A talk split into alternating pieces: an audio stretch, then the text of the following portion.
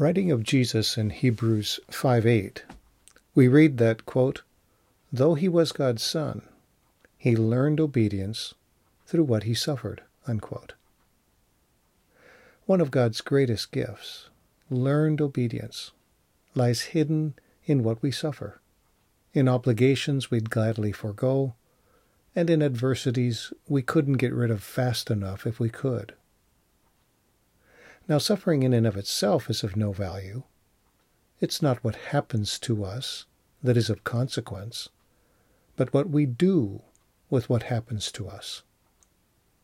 Two people can go through virtually identical kinds of adversities, and one can come out of it angry, bitter, resentful, while the other person comes out at peace.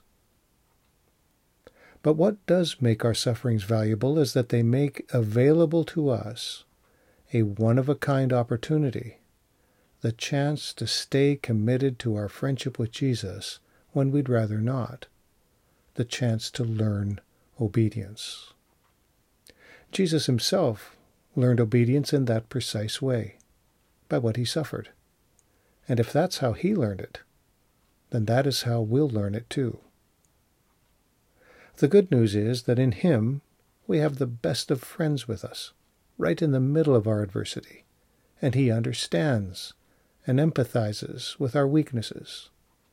And far from condemning us, he prays for us and will always help us through our ups and downs to keep growing in our obedience to God.